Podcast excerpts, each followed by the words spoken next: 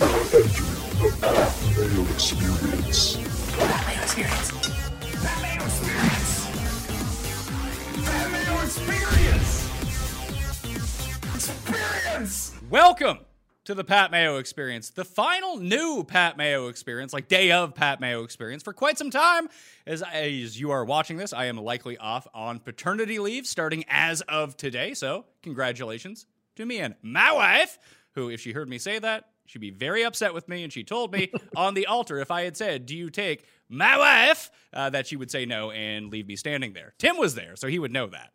Uh, but please smash the like to the episode and in your in the comment section, tell me who you think is going to win Colonial. That'll be fun. Uh, good field for Colonial, by the way. We'll get to that here in a little bit, plus some NFL news, some sporting news in general. Remember to subscribe to the Pat Mayo Experience audio podcast leave a five star review, DraftKings handle, and something you enjoy about the Pat Mayo experience. That will go a long way in helping everything out. Also, share the show around. I can never state that enough. Facebook, Twitter, the TikToks, as Tim would say. These are all places where you can share the Pat Mayo experience. You, you can't on TikTok, but just do it on Facebook and Twitter. That's probably good enough. Uh, and help increase the reach of the show. Because here's what we got coming out for you uh, over the next 15, actually, three weeks to three and a half weeks. Geoff and I will return for Colonial, and I'll have a DFS preview, DraftKings preview for that week as well. There's a millionaire maker for the Colonial. This time around, the contest is already open, and because golf has not returned yet at fantasynational.com, the premier stools stools, tools, and stats site on the internet for golf. It's completely free until a tee until a shot actually happens on the PGA Tour. So, if you're interested in playing in the Millionaire Maker, and who wouldn't, there's a million dollars for first prize up for grabs, and you want to give yourself an edge, I highly recommend going to fantasynational.com. Only an email address, no credit card, nothing like that, just an email in order to access the site. This is the only time we're ever going to run one of these promotions and make the site free. So you might as well go test it out to see if it's something that you want to get into. I know there's a lot of people going to be getting down on golf. I even have a show coming out about the Colonial tomorrow with Ben Raza and Rick Gehman, where we kind of go over what's the important of these stats when we first come back, how to use you know how to use contrarian play in a tournament where you know so many non-golf people are going to be playing with a million dollars up for grabs. I think it's going to be a good show. It's fun to talk golf with those guys, talk Tiger and all that fun stuff too. So just check all that out. There are five fantasy football shows coming out over the course of the next few weeks. I'm going to do a gigantic breakdown with Davis Mattek, an intro to fantasy football, how things are shaping up. Then me, Chris Meaney, and Joe Pisapia have a four-part series, player-by-player profiles on running backs, where they're currently going, and who we like at the running back position this year, and where you th- we think you should take them at least early on, just to kind of give us a. Yeah, you want to get a refresher on a lot of these people. Plus, you know, we have Cuss Corners lined up. I got some cool interviews. Paul and Cody will have up to date UFC shows for every UFC card. There's a UFC Millionaire Maker coming up soon. So there's a lot going on. Plus, we have the funniest movie bracket series coming out as well. Uh, that will drop periodically over the course of the next few weeks. So I recommend everyone go check this out. It's tons of content, more content than almost ever before. Because when the quarantine first started, uh, we thought we weren't going to be able to do shows. We banked a whole bunch of stuff, and then we didn't end up using it. And then I banked a whole bunch of stuff because I knew I was going to be away for having a new baby at home. Uh, so we have tons of content, uh, maybe more than ever before. So highly recommend everyone go check that out. Share the shows around, give them all likes, all that fun stuff. Help out the show during this time and check out fantasynational.com. Enough of that. Geoff Fienberg's on the line, as is Tim Undergust. Tim Andergust.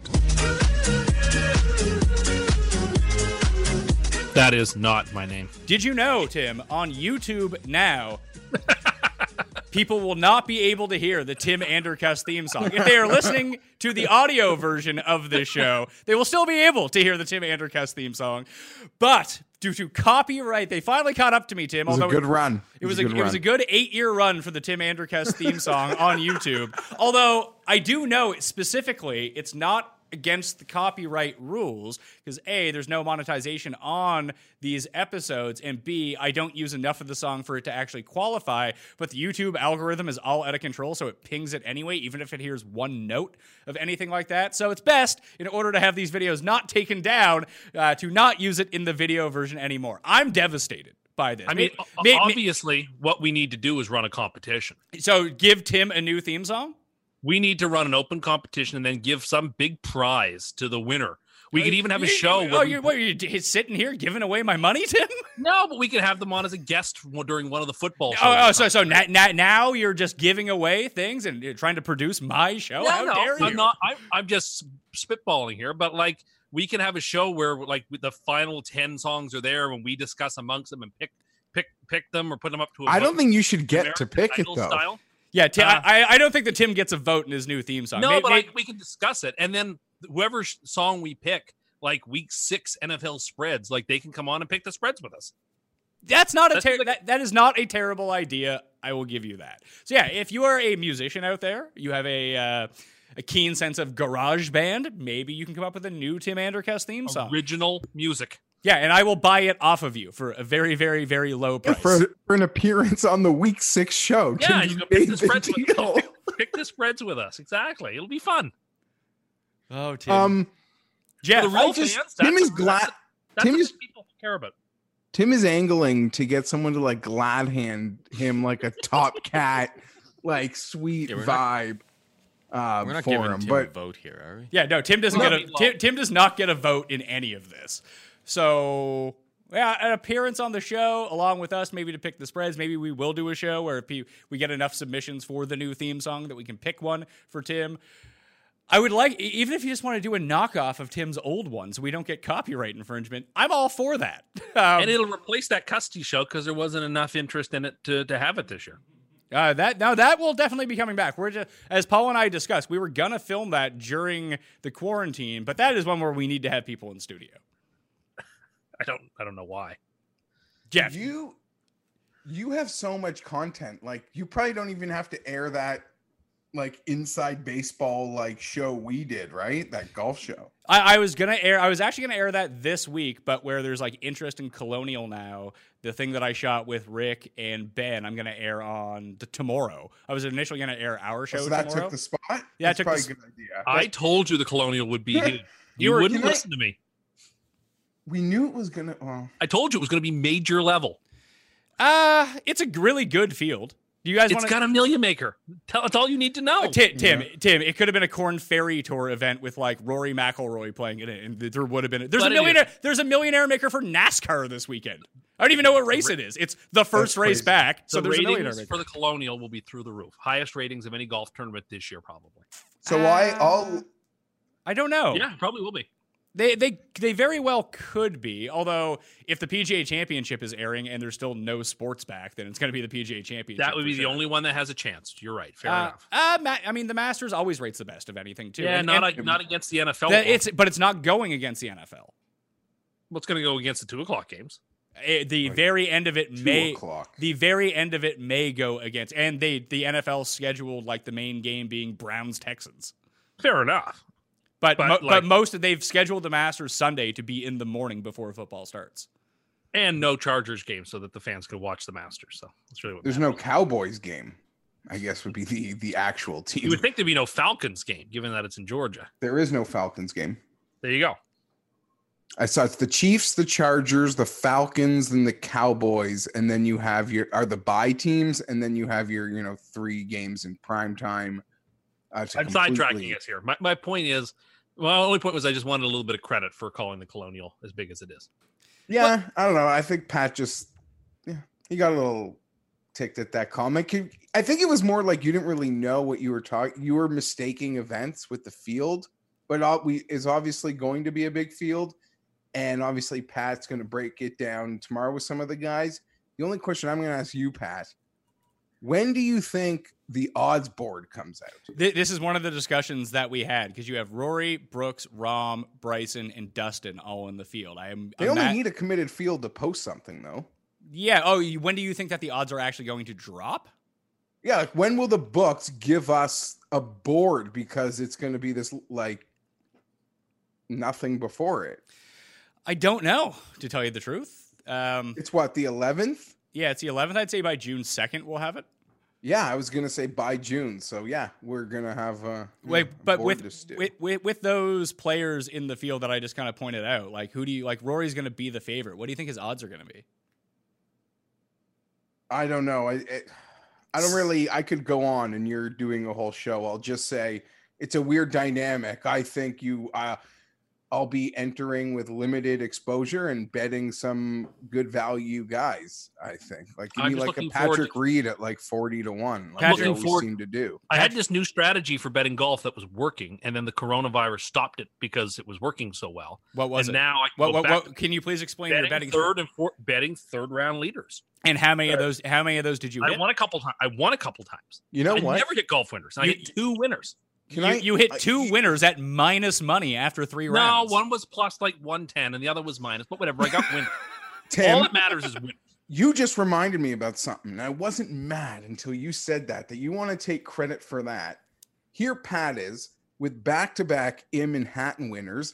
I think I pulled a hat trick in You- a row. you with- did. with Reed in Manhattan, and I had a Leishman win at Torrey Pines. I had four wins going into this part of the season. Ugh. So they want to talk about like who this layoff hurt? You Man, fuck. and we know that Cantlay was going to win the Players Championship. We knew that. You'd already had one good round. What could go wrong? Oh, just what a kick in the nut. No, Hideki like shot the 60 or, or something crazy, right? To Yeah, open that yeah, play? we- Yeah, Yeah. Hideki would have won that probably going away. Uh, no, well, It was already over. P- Well, no, people- Hideki's one of the best players in the world. When you get out to a, lead like that, you very on such an easy. Oh, dumb- okay. So I, I, would, I, would, I would, I would like to know the numbers on that, Tim. Uh, when world class players have a first round lead, how often do you think they? How many wire to wire winners? Do when you they shoot sixty three. How often do you? How often do you think you see wire to wire winners on the PGA Tour?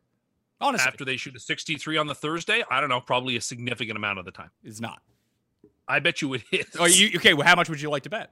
And I what would don't you? know. I'd have to. I and- have to. No, research well, no, no, no. Why would you have to research it when you're when you're so confident in this right now? Oh, I don't have the evidence in front of me. Yeah, 'cause you're I could wrong.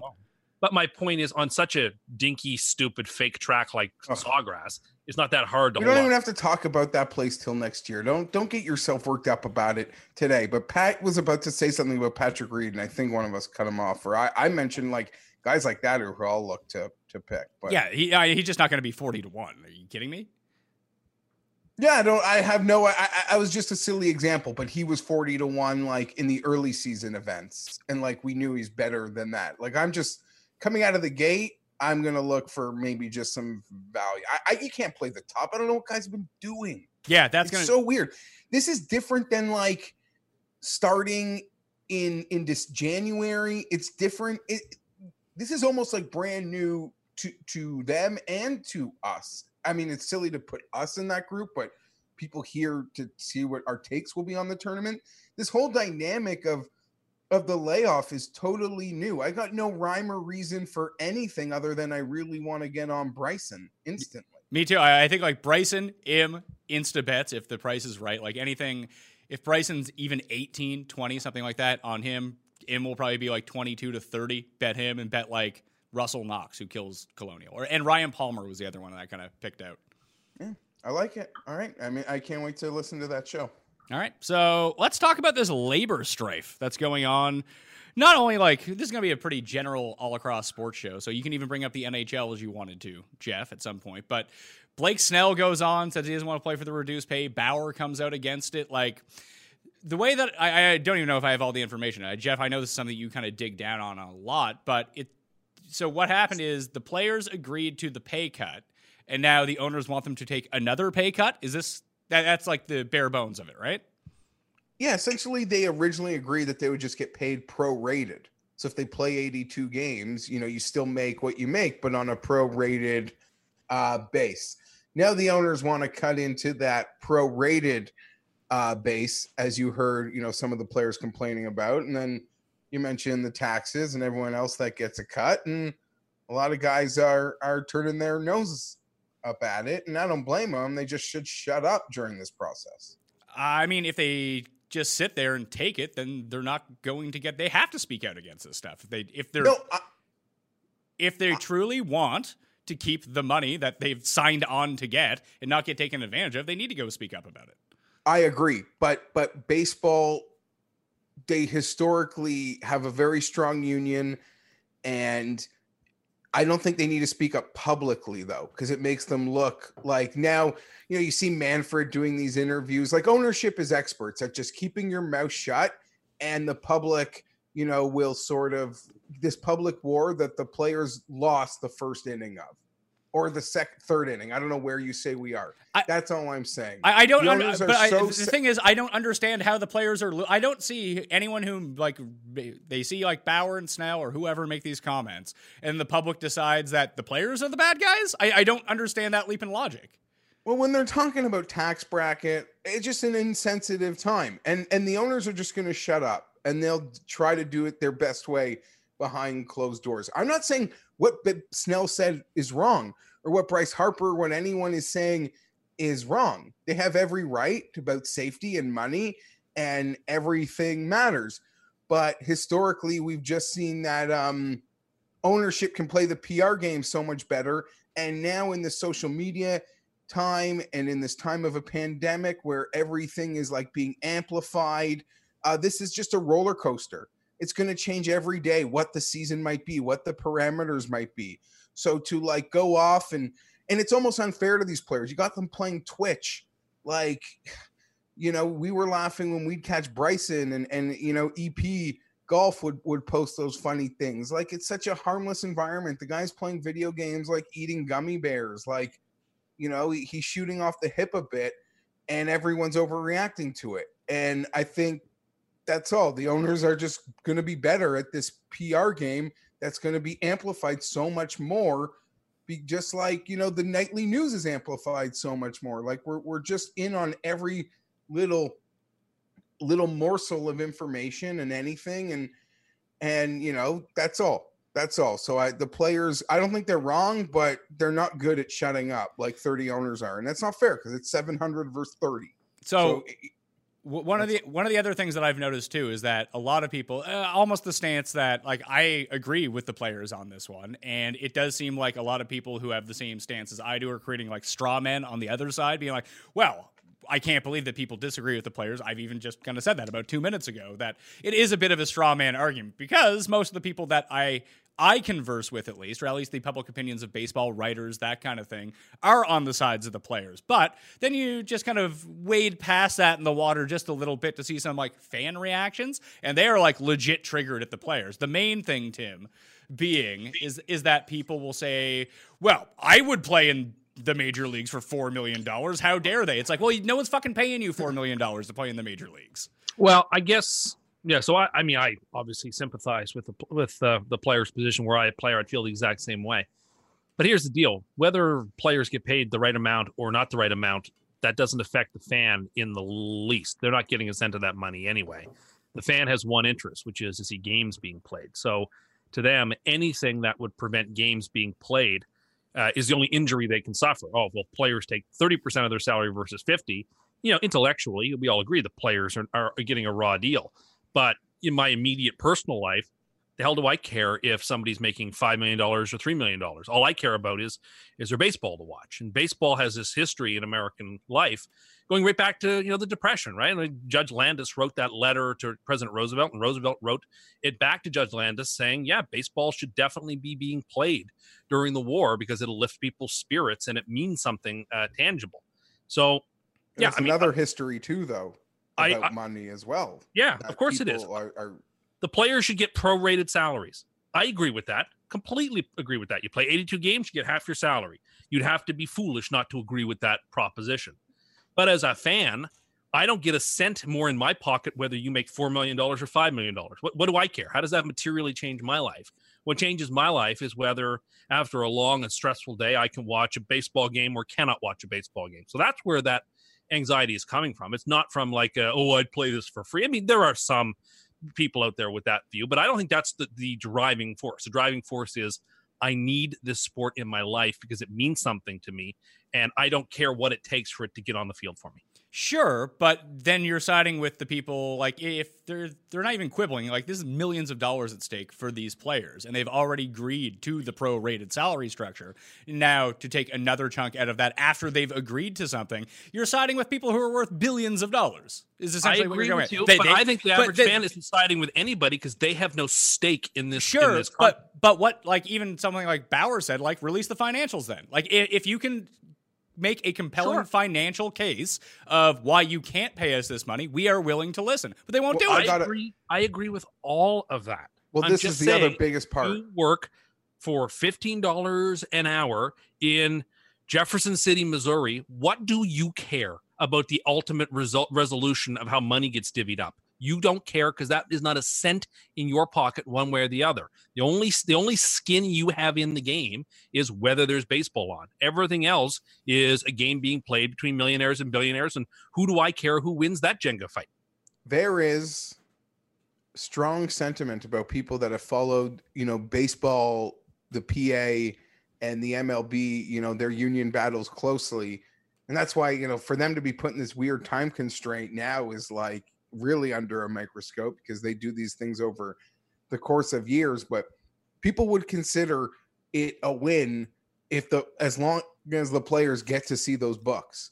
Because the the MLB owners over hell or high water have never in a million years over anything allowed their the players to see the books like in the other sports where there are much more significant revenue sharing agreements uh, the books are open the players see them every year and the salary cap in many cases is determined because of it uh, that is not the case in major league baseball those books have been under lock and key um, forever and I, I mean that's arguably I, I want baseball back. But outside baseball being back, I am hyper curious to see if the owners will actually allow their books to be open uh now. Because that, yeah, that's that that's an incredible side plot to the history of this union that is now playing out on a fast forwarded pace.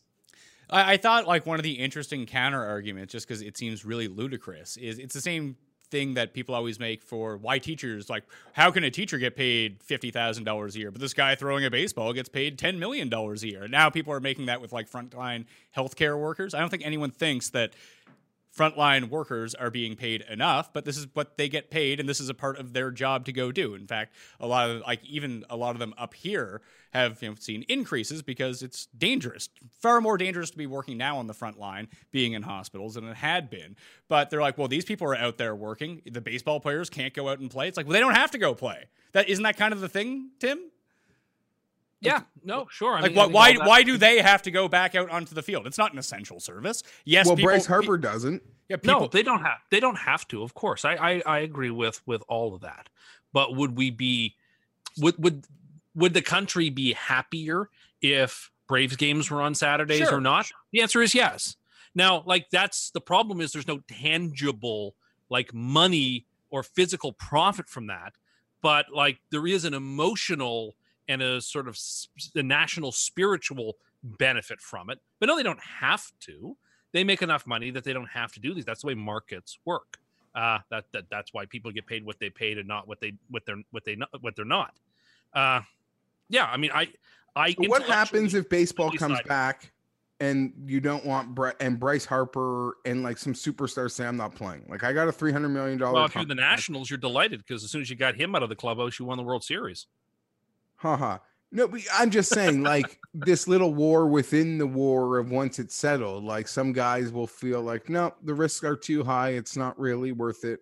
For They'll take a hit in the press. They'll take a hit from the from the fans. Now maybe they don't care because they don't need to care because they make a lot of money. But if you think that they aren't going to take some heat over it, they definitely are because the average fan, again, like is self interested, and their self interest is I want baseball. I want the best players to play. I'm a Royals fan. I'm a Giants fan. Whatever. I want to watch my team.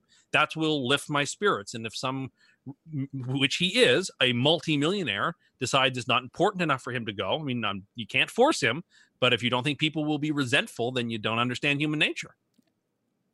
Yeah, well, if they sit out, they're not going to get paid at all. So it would be a Sure. somewhat somewhat of a principled stance and to do that, Sure. sit out and not take any of the money. Then you can find then you see that well, it was about the money. It was also part of not being exploited at the same time. Like it's no different. It's just on a completely different scale of a lot of the people that are complaining. Let's say they make twenty dollars an hour at whatever job they have. Let's say they're a clerk somewhere at a place that has stayed open but sees very few customers. And then the boss comes in and be like, you know what, you're going to do the same job. Uh, we agree because of the pandemic. You know, we're not going to be open as much. You're going to get paid fifteen dollars an hour. And you're like, yep, that's fine because of the lower business. I get it. Uh, and then like two weeks later, he comes in. Yeah, I'm going to pay you eight dollars an hour now. Like eventually, you have to say, "Fucking stop this." I agree with all of that, a hundred percent. I'm just saying, pe- people who are making millions and millions of dollars do not generate that empathy. As much as I agree with your position, and as much as I agree with a player standing up for himself because he needs to, someone making twenty dollars an hour cannot put themselves in the shoes of that millionaire and feel some pang of sympathy for them that they're making 4 million instead of 12 million. I'm sorry. They're, they're just not able to do that because the material lives they live are so different that they just don't engender that sympathy. I they think that- love telling rich people how to spend their money. Sure, because what is it? You know, the, one of my most favorite lines about American culture is from John Steinbeck. There are no poor Americans, just temporarily embarrassed millionaires. Ha. Everyone thinks they could be or will be a millionaire one day. So they are quite interested in what millionaires are doing and don't have a lot of sympathy for the people who got there first. I get that. I, I get the optics are going to be bad for the players because they're the visible faces. That's one of the good things that the, or one of the smart things at least, that the owners have done for themselves. Like Geoff has said, like they remain silent, they don't remain visible. You can be mad at a name, but most people don't even know what these people look like. So it's hard to get too on- upset with them. Oh no, I don't know. If you live in Philadelphia, you know what every member of the Phillies looks like. If you're a Phillies fan, No, You- I mean, I, live in I, I, Diego. I, am talking about. I mean, do you really think that everyone in San Diego knows what all the Padres look like? I'm If talking you're about. someone who I'm, ta- I'm watches talking about. I'm talking on the about the regular, yeah. owner. I am talking about that there is no visibility for the owners in any of this. People know. Oh, I agree. People know the big name players. They know what they look like. They can match a face to a name and be mad at that person. Like, I guess. Baseball's very lucky. Marge Schott is not in charge of the Reds. Manfred was on um, Anderson Cooper, I think like the night after the Snell thing.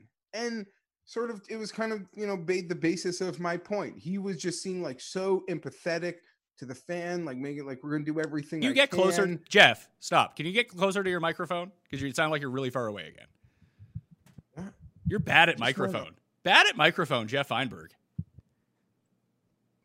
Well, I tried to just put it down instead of uh, doing something, but We, we, we I put it. had it- We put it away. What are you, what are you on the other side of the room, just yelling? no, I just had like a great rig, and it kind of like came undone. Th- This like, sa- this sounds right much now. better. I can hear you again. Yeah, this was how I had it before. My Can we rig. talk about how good I am at microphones. You, a moment? you, you want to get credit? We got you a microphone. You hooked it up all by yourself, and ever since you have sounded perfect. I ultimate credit for you on that one. Hooray! anyhow, uh, so Manfred on on Anderson Cooper, and I gave him like a nine out of ten, like just playing the game, of because they're smart enough to know how this is gonna play out. And like I said before, this is roller coasters. How long the season's gonna be, what they're gonna agree to. Uh, one day it feels like we're gonna get it, the next day it feels like we're not gonna get it. It's a roller coaster of emotions for the fans, uh, as well, and and the news. So, you know, we're here. Uh, a- anything more on baseball between you two guys? We're gonna try to go go go around the sports here and just kind of talk about each one a little bit. So we've done PGA, we've done MLB. I'm not like Tim. You're a baseball purist. If someone wins the World Series in an 81 game schedule, are they even really the World Series champion? I mean, yes, if it's awarded by Major League Baseball, you're the World Series champion. Where you're asking me, will fans look at it the exact same way as every other? Some will, some won't. I don't know. I mean, I'm distressed This at the idea of, of splitting up the league. If the leagues are separated for one full season and like you're playing against teams you shouldn't play against and the rules have been changed, like, yes, it counts, but it's also kind of different from everything else. And we'd be dumb to pretend it wasn't.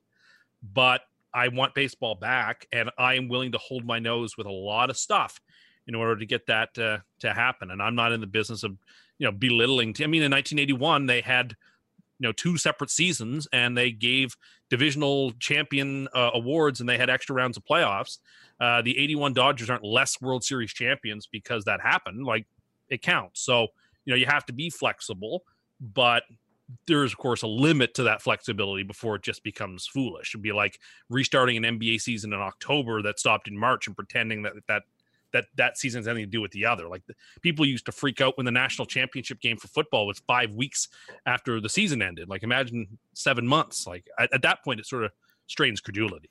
What do you think about like in the terms of college football actually coming back? Because it seems like the SEC, the presidents voted on bringing the students back like immediately, and then Dabo. Swinney was like, "This is ridiculous." Like just, Well, Dabo's not in the SEC.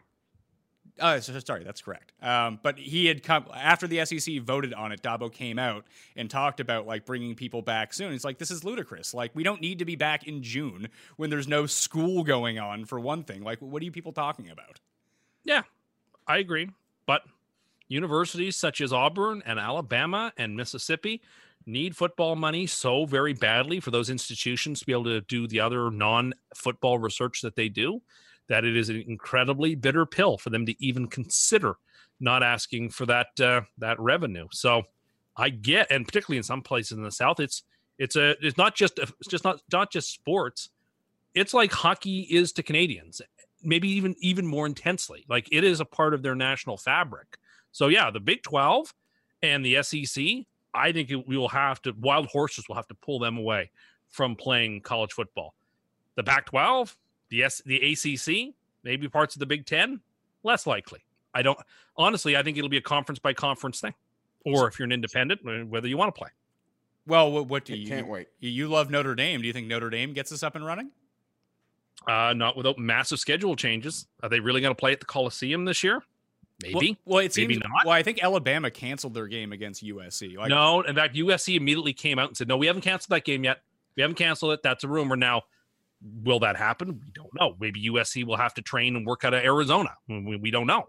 Same with UCLA. Same with uh, Cal. I, all these know yet. things are going to depend on like if the yankees are playing the dodgers in in whatever 80 game season world series no one's going to want to put an asterisk beside it if it's the white sox versus the rockies people are going to frame it differently that's, I agree. that's 100% what's going to happen i don't know i'm ready if they want to play a game down the street guys and they're going to let 22000 into the dome i'll be there i think I think maybe not the first one.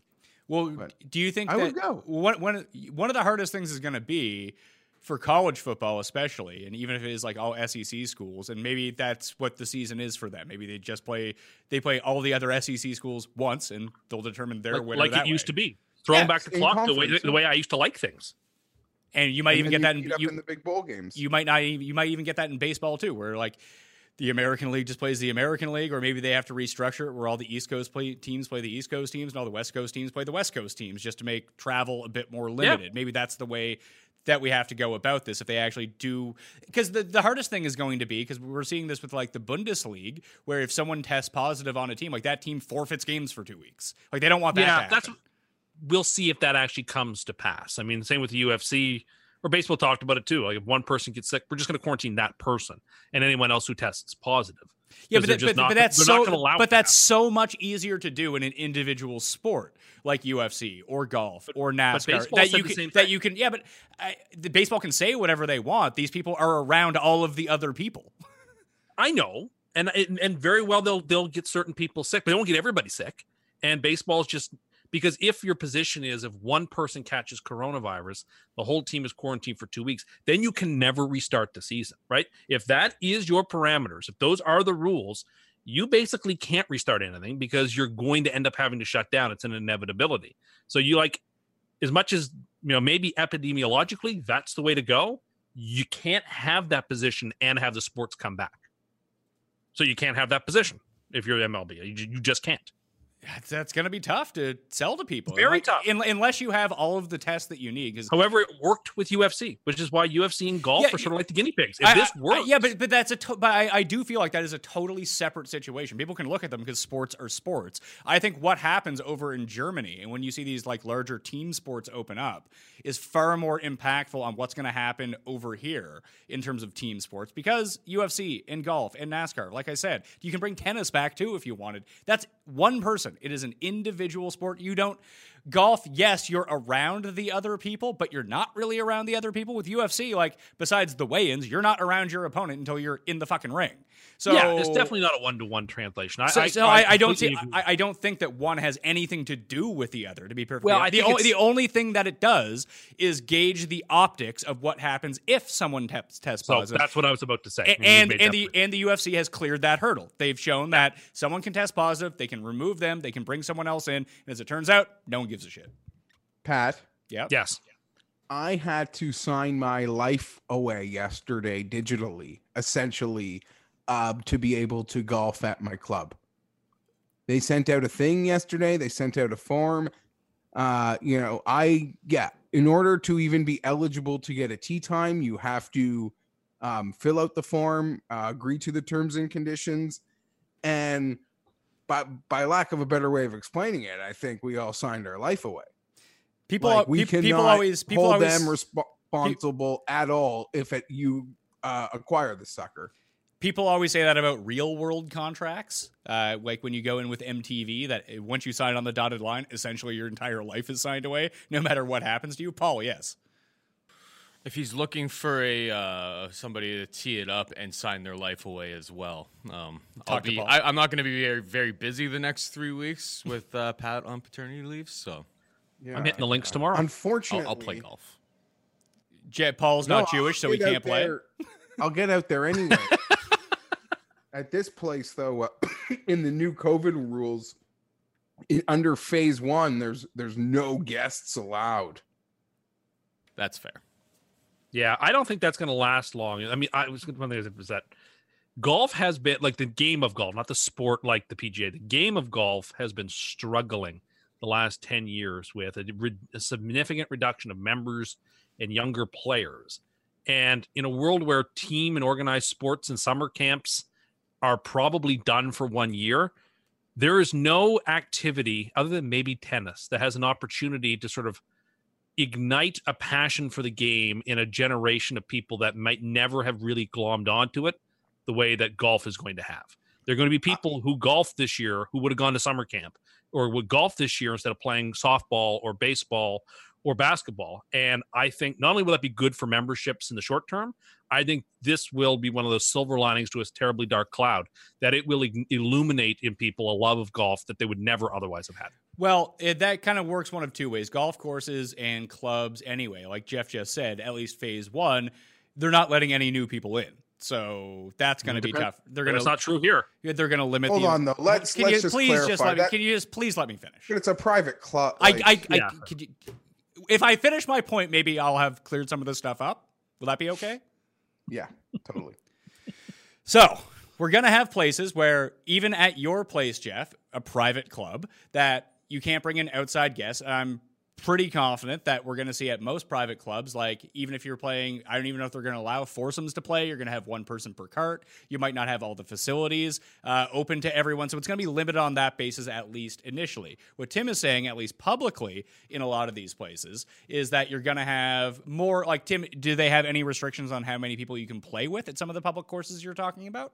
at least not the ones I've I've been looking at. No, uh, there are the restrictions of one to a cart, uh, no sand trap rakes, uh, don't touch the flag or the hole, but and you know facilities are, are are pared down and try to pay in advance. But uh, no, it's all it's all you know. I don't even think they've even extended much of the tee times. It's like go go out and play, stay six feet apart. So we have that, but if it's going to be one person to a cart, most of these places do not have the proper equipment to facilitate everyone with one cart per person. They just don't have that many carts uh, to begin with to give one per person. So a lot of people are going to have to walk, which is great. More people probably should be walking. Use the push carts. Make sure that everything is sanitized down and good to go, just so we don't have to repeal back from this.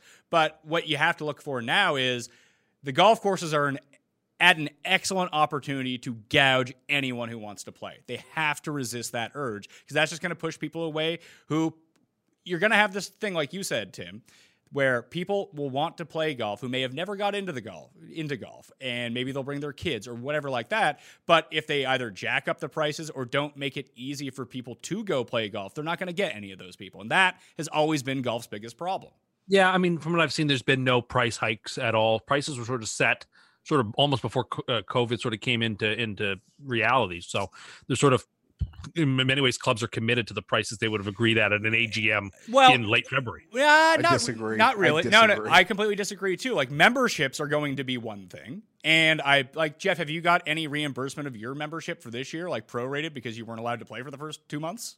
No, no chance. Yeah, that's not going to happen for private clubs. They're going to continue to charge what they have. But these, Yeah. pub- if these public places, like let's say you go to the course, whatever course you go play at, and it's I don't know fifty bucks to play today. If they're sold out every single day, that price is going up to like eighty five next week, and they're going to continue to gauge it like that. I don't know. I I mean, that would make you know, in in a, in a sense of just, uh, uh, you know, we're automatons running an economic, uh, you know, and you had a bunch of accountants deciding, probably.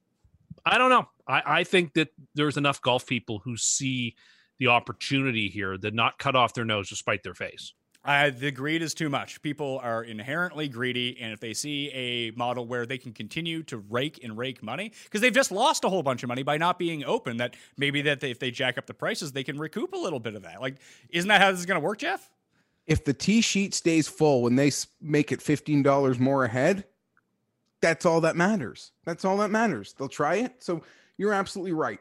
I do agree with Tim though. The premise of what he's saying, I've had some Twitter threads about this for the last couple weeks. I think this is a good opportunity for the sport. You mentioned new people.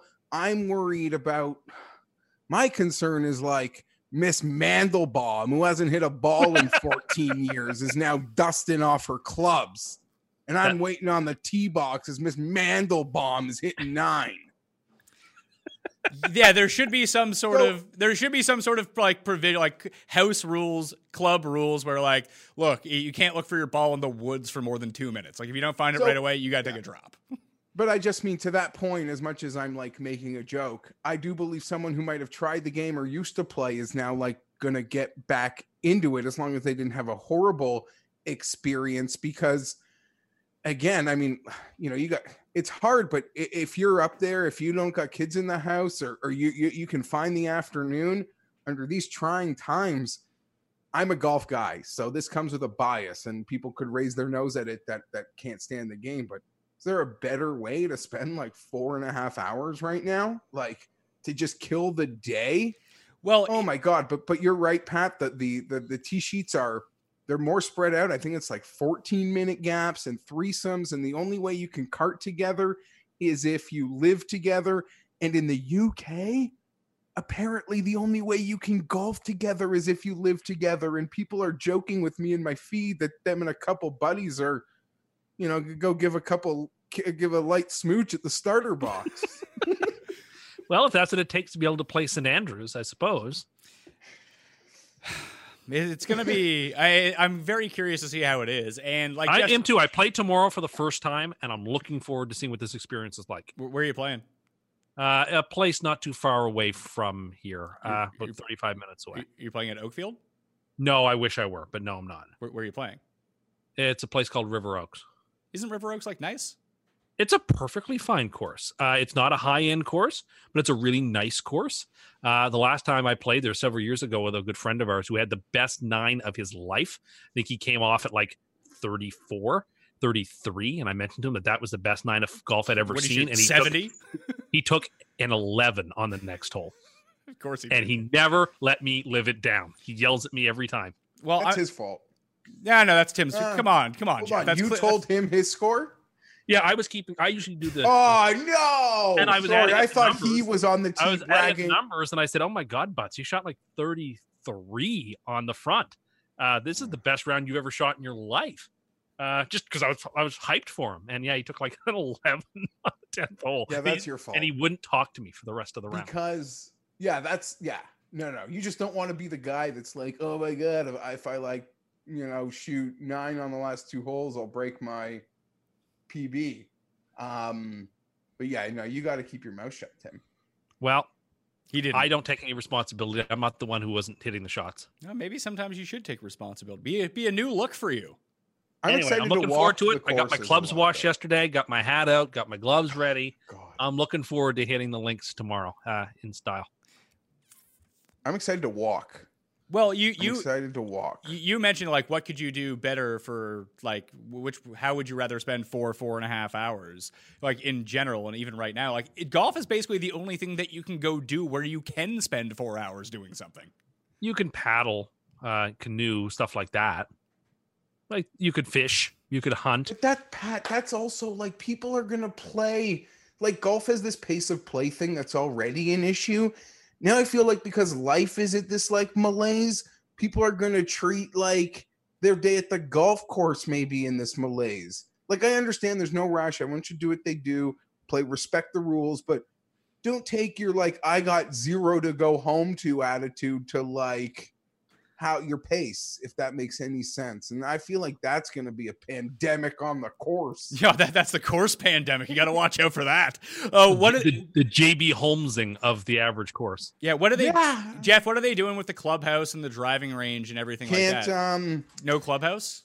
So you're pretty much only allowed on the premises like a half hour before your tee time. You're not allowed in the clubhouse. I guess the range is open to you if you have a tee time within the half hour. Um and yeah, you're not really you're not really encouraged to yeah, be any be anywhere.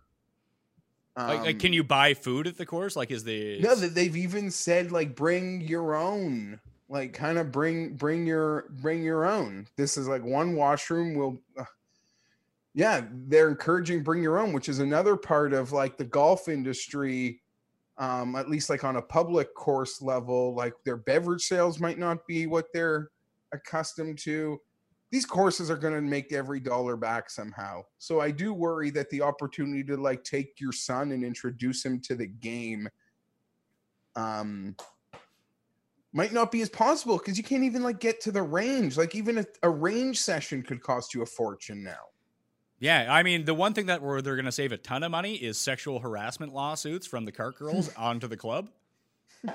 The other thing is, I mean, I, I can't speak to Toronto. I don't know, but around here anyway, most golf courses are like, even on nice Saturdays, are no more than like sixty to seventy percent full. So if they're eighty or ninety percent full, the money they're making from green fees will defray the cost they're lo- losing on beverages in most cases. Potentially, We have a a limit on. They've set a limit on how much you can play, um, and the T sheet is also determined by like a points lottery here now. At least at, at my club, like you're you're allotted X amount of points. You request your tee time.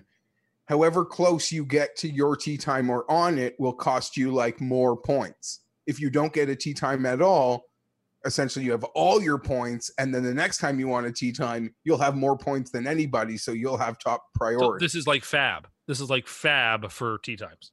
it is kind of like FAAB but you don't it's not FAAB in the sense of saying like i'm giving all my points for saturday at 8 a.m Right? Yeah, fair like enough. you don't get to guess how many you have to give you just request it but if you get it it will cost you a big majority of your points Fair enough. But you know what? I'm just so excited to golf. I don't care. The world can melt away for four and a half hours. I don't care.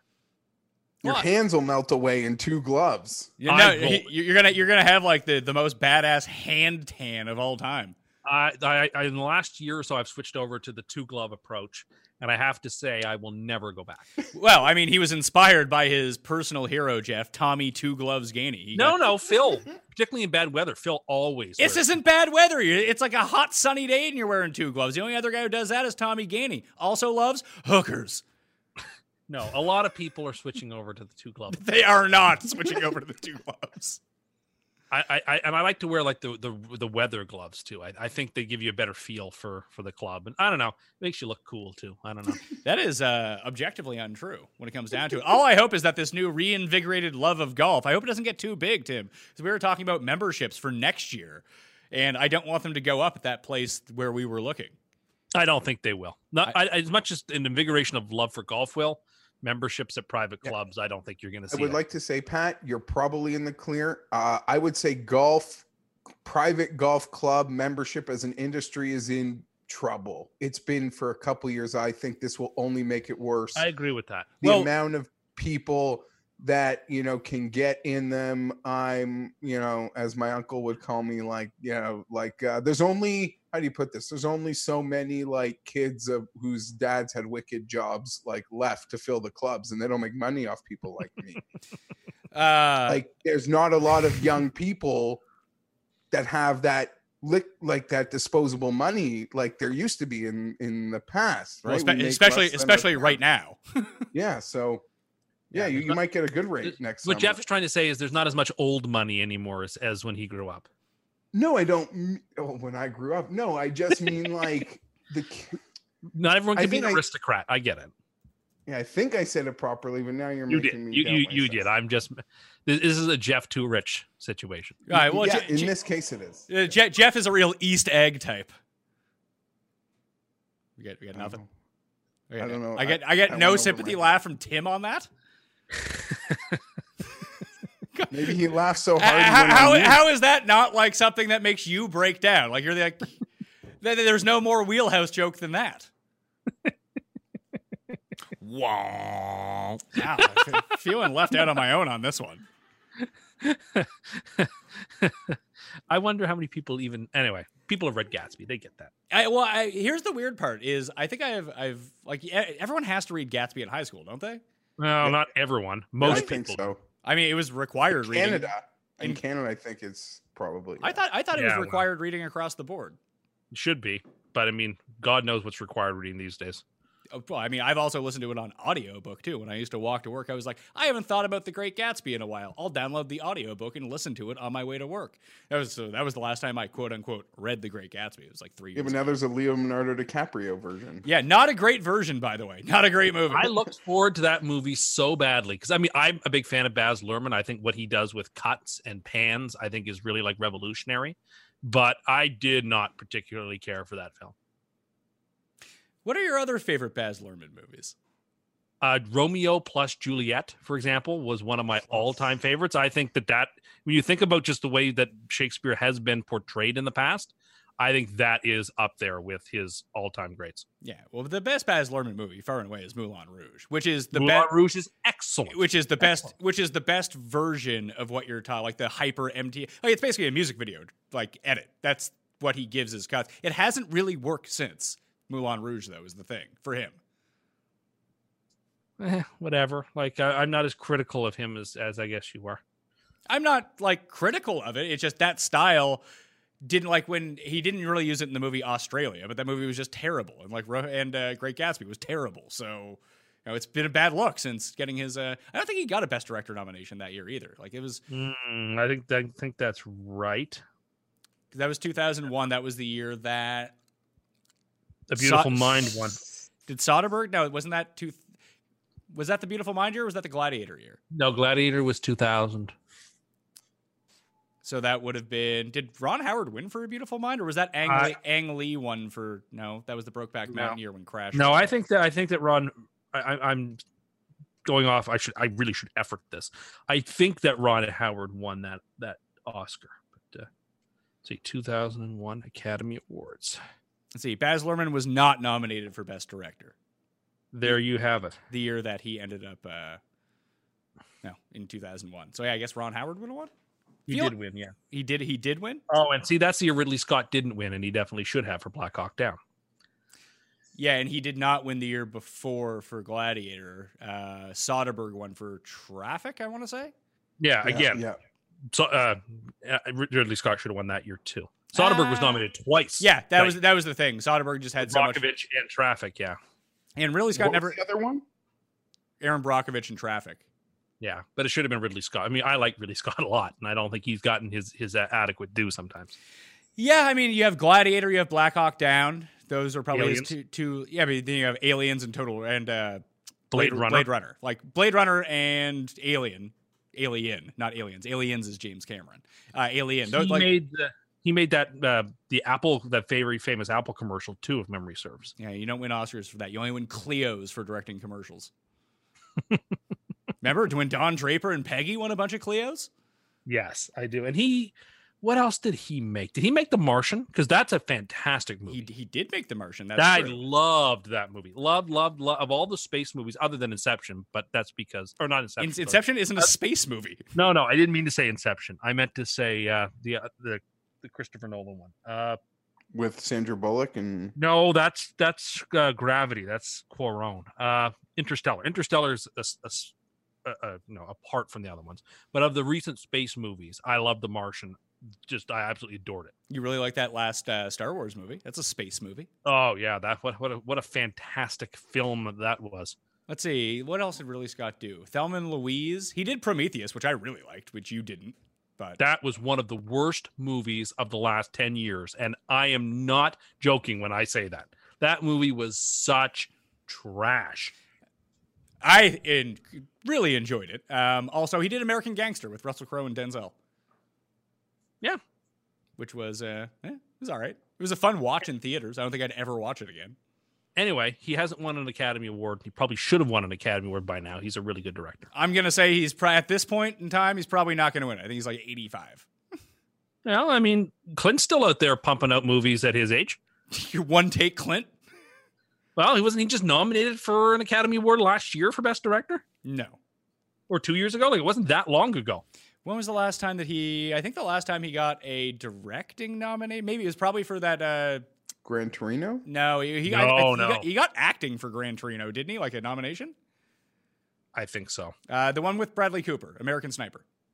Was that the last one? He wasn't nominated for Richard Jewell. No, Rich, Richard Jewell's not good, by the way. like it's a Or really, ba- Sully? it's a really bad movie.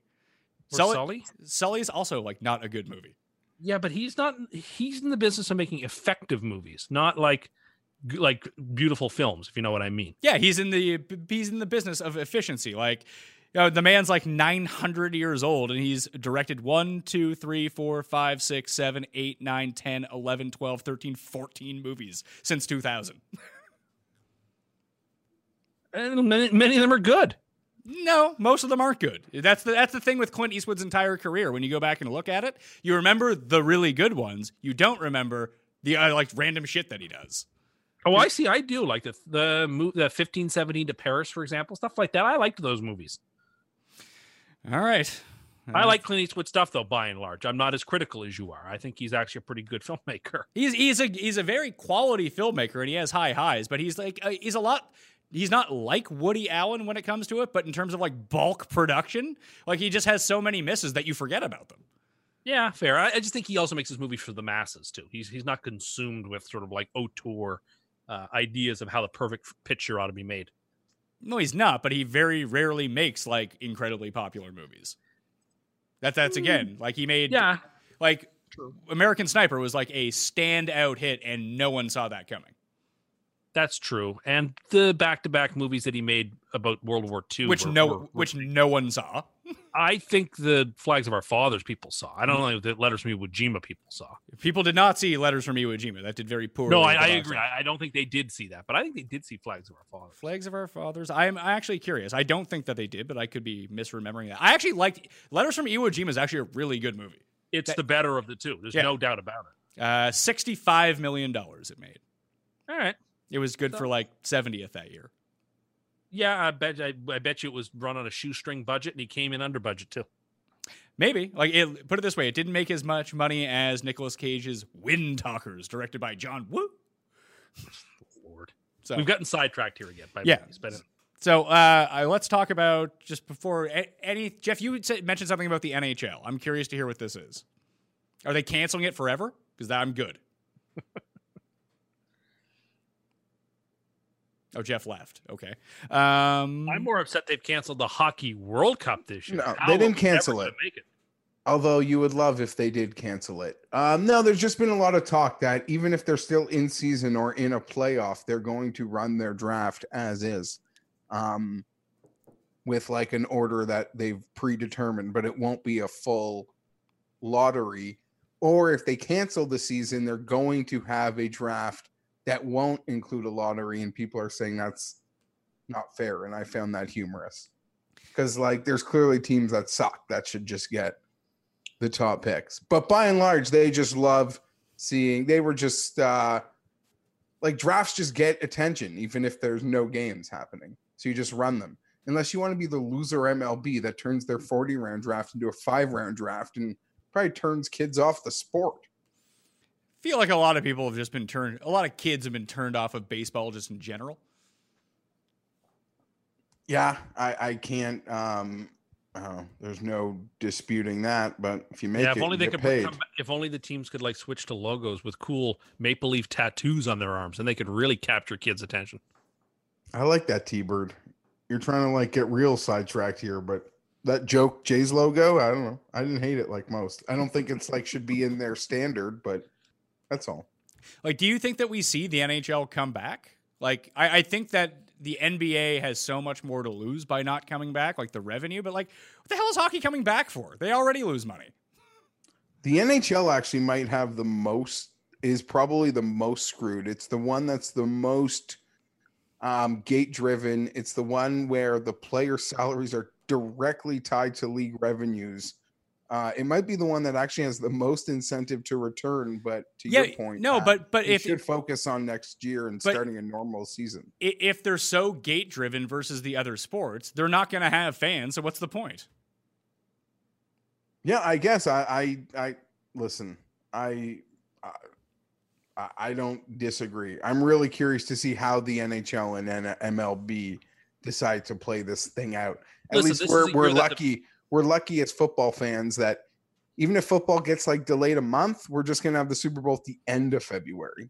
Like the season, we're gonna get our 16 game NFL season. I'm pretty freaking confident about. that. Yeah, well, listen, the Bruins and the Celtics, he said real chances to win the championship in both uh, leagues. So I, I don't mind if they just cancel these seasons and start fresh whenever they have a chance. Well, to that point, you were talking about will the champions be be tarnished and whatnot, and I know Shaq made some public comments saying they should cancel the season. No one wants like this Foss title that will be asterisked.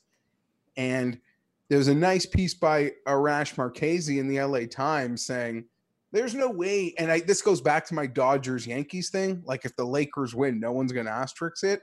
But there's no way like what these teams will have to overcome to win the title, you could argue um, is worth asterisk it in a positive way, like in how great that team is. Like he used the Lakers as an example. If they did overcome this and won a title, a year of a pandemic, a year with like the tragic passing of of Kobe midseason, how could you put an asterisk beside that? How would that feel like that wasn't deserved? Right? Because it's an opportunity to take a whack at LeBron, which a lot of people like to do.